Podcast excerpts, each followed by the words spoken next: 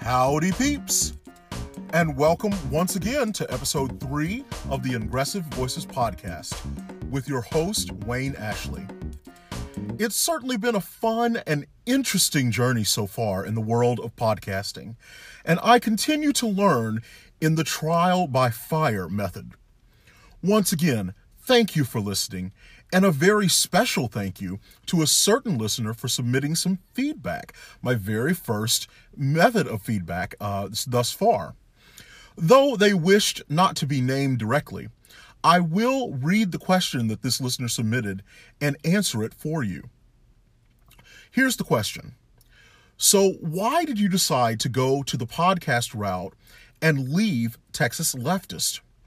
One thing I like about your blog is that you always provide good sources, but with the podcast, that all goes away. Well, anonymous listener, I appreciate the feedback very much. And for anyone else that's listening, you can always submit feedback to the podcast at ingressivevoices at gmail.com. Again, that's ingressivevoices at gmail.com.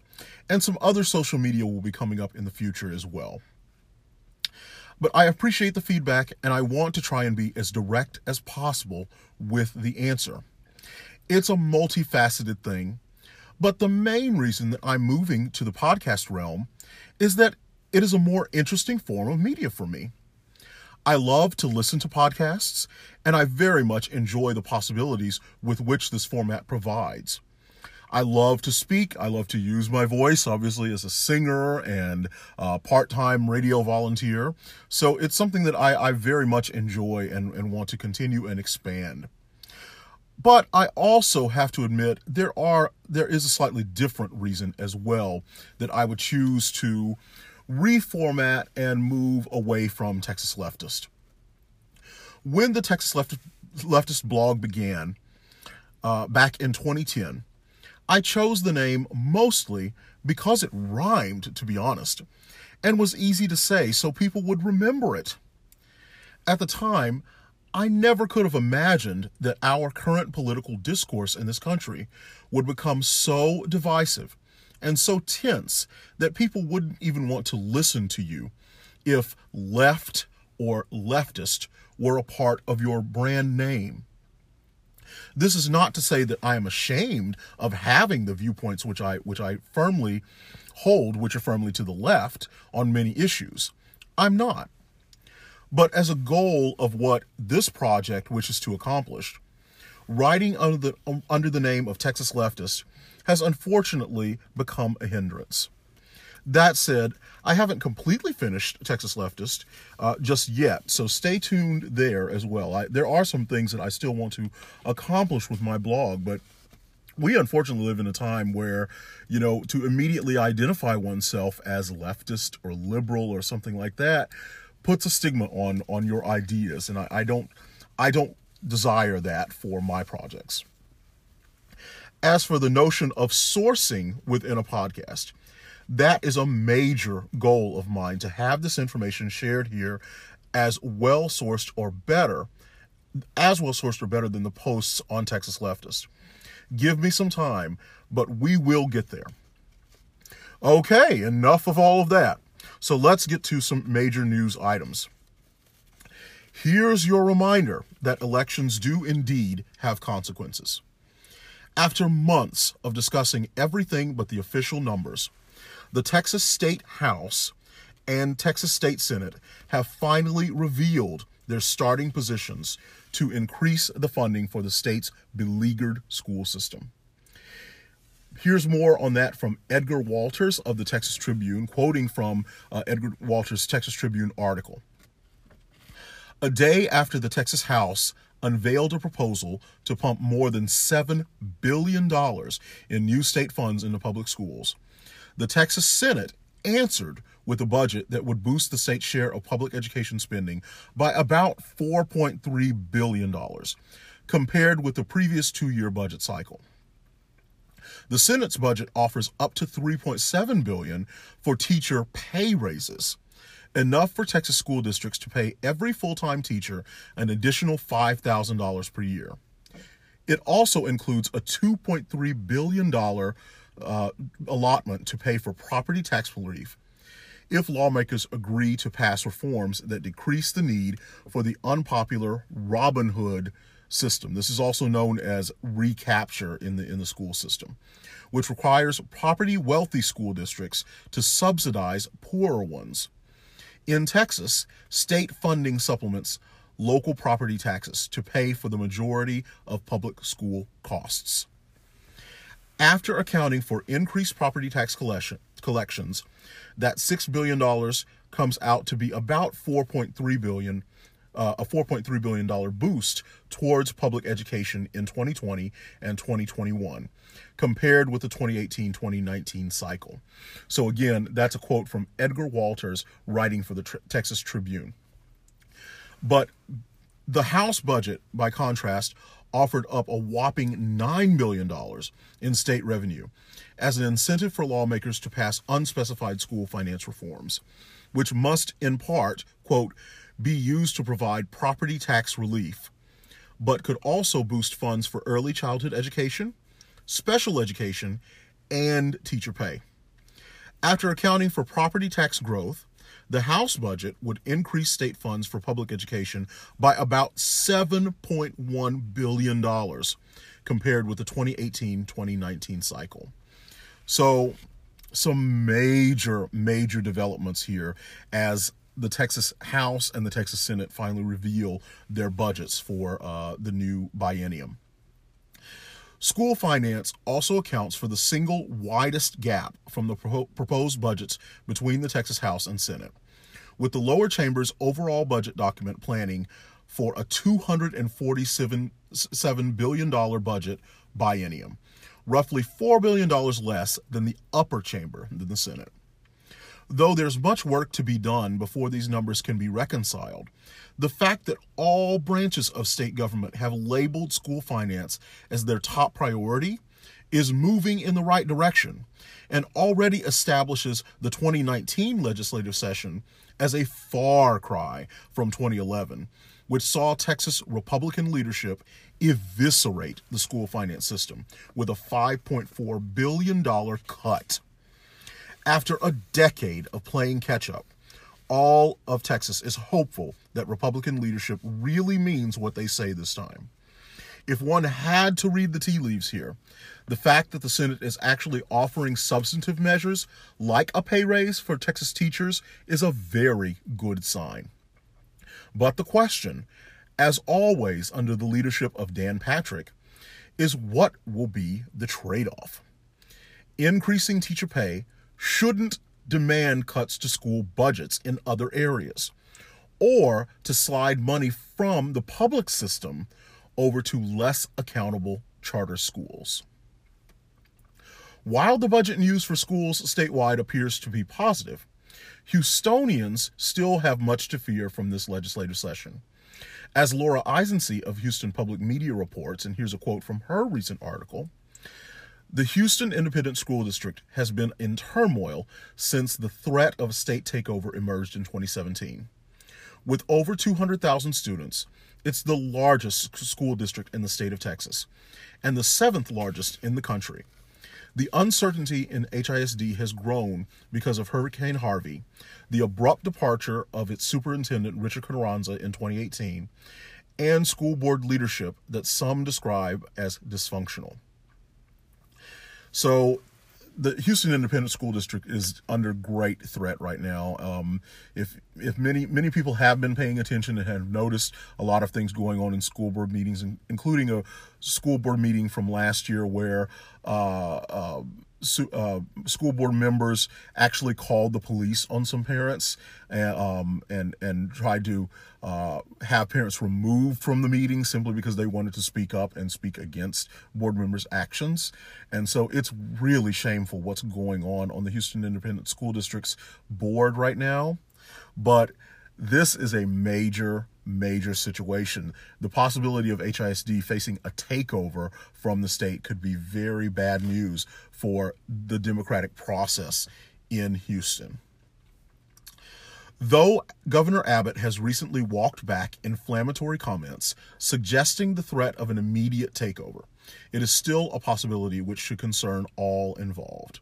So we really have to uh, be on the watch for this information. It is it is important for the community to come together to present solutions, to find solutions, to make sure that HISD can succeed. So so that is really uh, incumbent upon Houston. I know there's a lot of great folks out there that are working. Uh, I went to an Indivisible Houston meeting recently where they where they discussed uh, you know the school system and and are organizing and getting a plan together um, to to make sure to let the legislature know that it is not okay to to take over control from uh, duly elected school board members and put it in place it in the hands of the state. So so I think that is very important for people to understand is that even though the board has a lot of issues, we, we cannot simply cede control over to uh, a state manager or company or however uh, it could possibly be set up. So so we really have to be careful about this.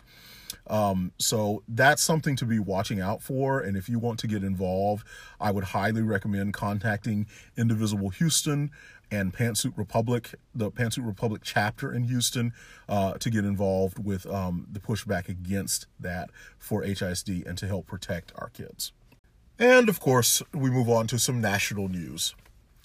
As Americans wonder why the longest running government shutdown in American history has sustained for nearly a full month, the frustration is really starting to be felt. Families across the country, and especially those in cities, towns, and rural areas with a large number of federal employees or federal contractors, those families have been scrambling to stay afloat and scavenging just to put food on their tables. One area of the country that is really feeling the pinch right, pinch right now is Montana, where the state is already taking drastic measures to help people make it until their next payday. Here's more from an article written by Patrick Reilly from the Missoulian. So I'm going to quote a segment of this article. For Heidi Palmer, the federal government shutdown isn't just playing on the news it's reaching her kitchen table. Palmer is one of about 117,000 Montanans who receive benefits through the U.S. Department of Agriculture's Supplemental Nutrition Assistance Program, or SNAP. An average Montana household on SNAP receives $239 per month. Normally, families would get their February benefits at the beginning of next month. But because the U.S. Department of Agriculture can only incur obligations for SNAP within 30 days of its appropriation ending, the department had to pay its February funds to states by January 20th. The Montana Department of Public Health and Human Services aims to load February benefits onto the program's electronic pay cards by Thursday.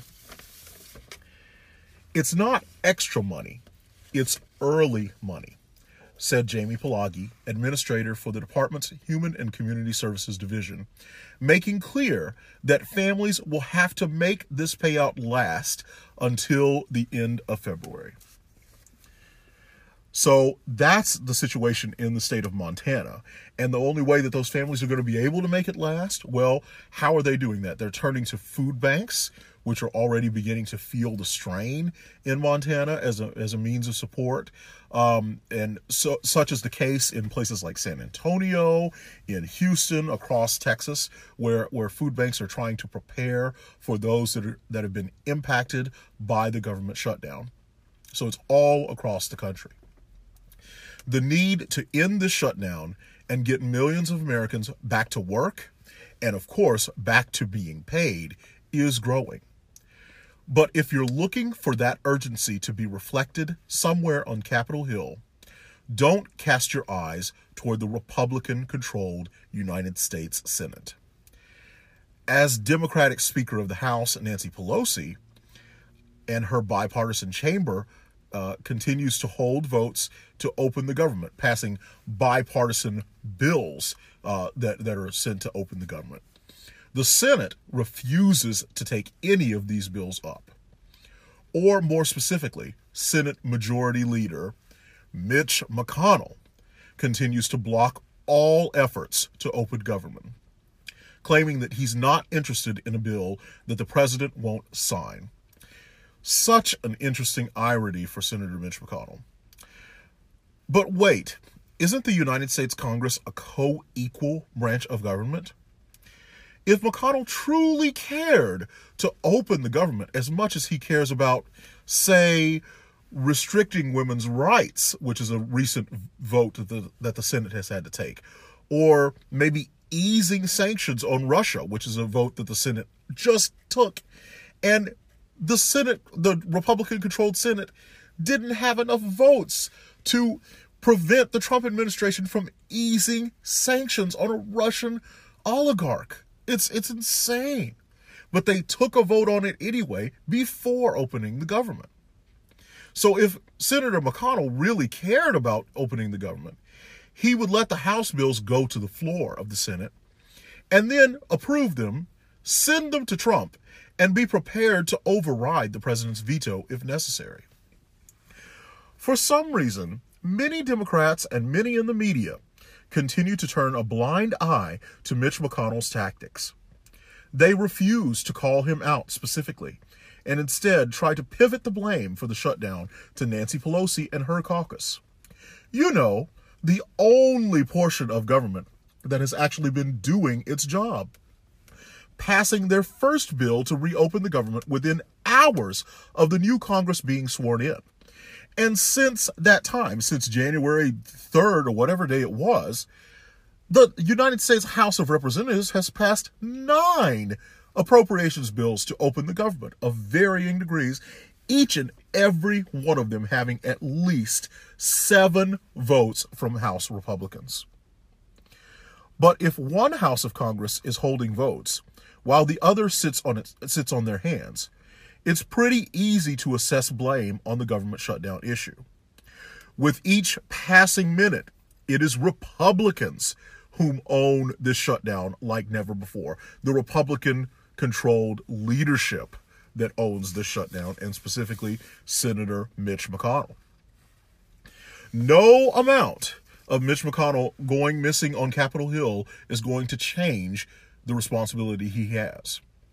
Thankfully, some Democrats are starting to figure this out that this is indeed the hashtag Trump Connell shutdown. Leave it to the House freshmen like Alexandria Ocasio Cortez, Texas's own Veronica Escobar, Rashida Tlaib to actually break the Democratic orthodoxy and start calling people out.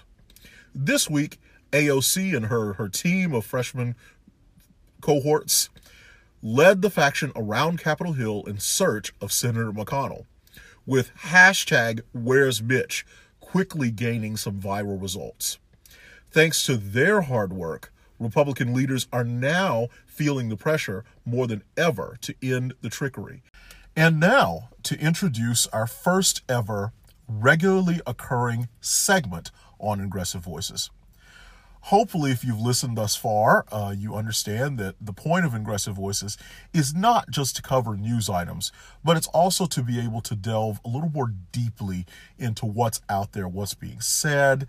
Uh, there's so many so many confusing and complicated issues that get glanced over in the current media atmosphere and things that that are moving so fast and we don't ever have the time to actually process what's going on to actually ingress to take in what it is. So the segment is going to be much like what's going on with the podcast but we're going to highlight one specific issue for each episode. And the segment is going to be called make room. So we're going to make room for that issue and for that episode uh, somewhere where you may not have perhaps providing a perspective that you may not have considered before or taking an issue and delving a little more deeply than the the common orthodoxy that's out there.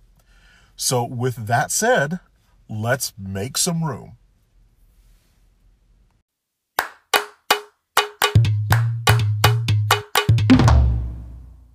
So you've probably heard that Democrats are off to the races in search of their nominee for the 2020 presidential election. What is expected to be a very crowded field is already growing rather quickly, even at the start of 2019. Among the first significant entrants to the space are Massachusetts policy analyst, social justice activist, and Senator Elizabeth Warren, former mayor, HUD secretary, and proud Texan Julian Castro, senator from New York and former appointee from Hillary Clinton's old Senate seat, Kirsten Gillibrand, and many, many others that continue to be heavily talked about in the mainstream media. Some other folks I'm choosing not to name in this particular episode, but you can probably guess a few of them. But as for as many people as the media continues to focus on for this critically important race, it's still surprising some of the names that they have chosen to leave out of the conversation. We all know how close a certain charismatic te- Texas Democrat came to ousting Ted Cruz from the U.S. Senate in 2018.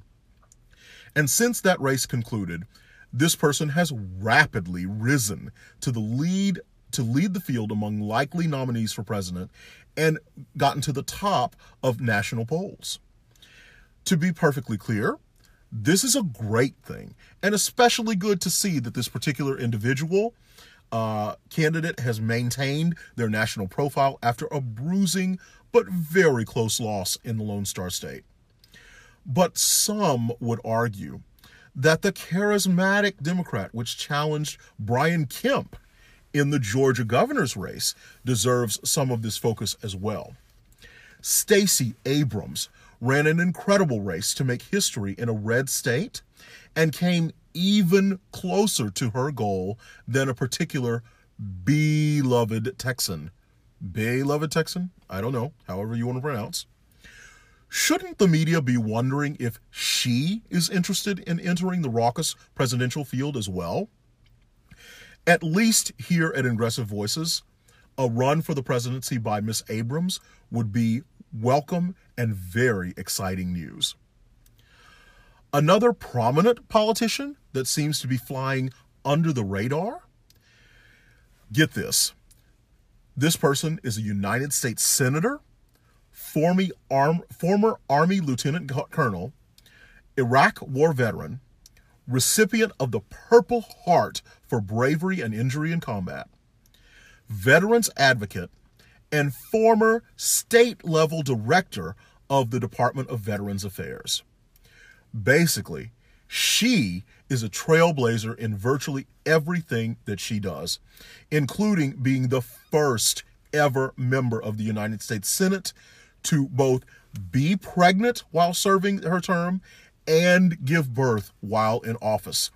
An experience that millions of American women have to deal with in the workplace on a on a daily basis, yearly basis, but it's the first time it's ever happened in the United States Senate in our over 200 year history of this country. So, I mean, come on, mainstream media.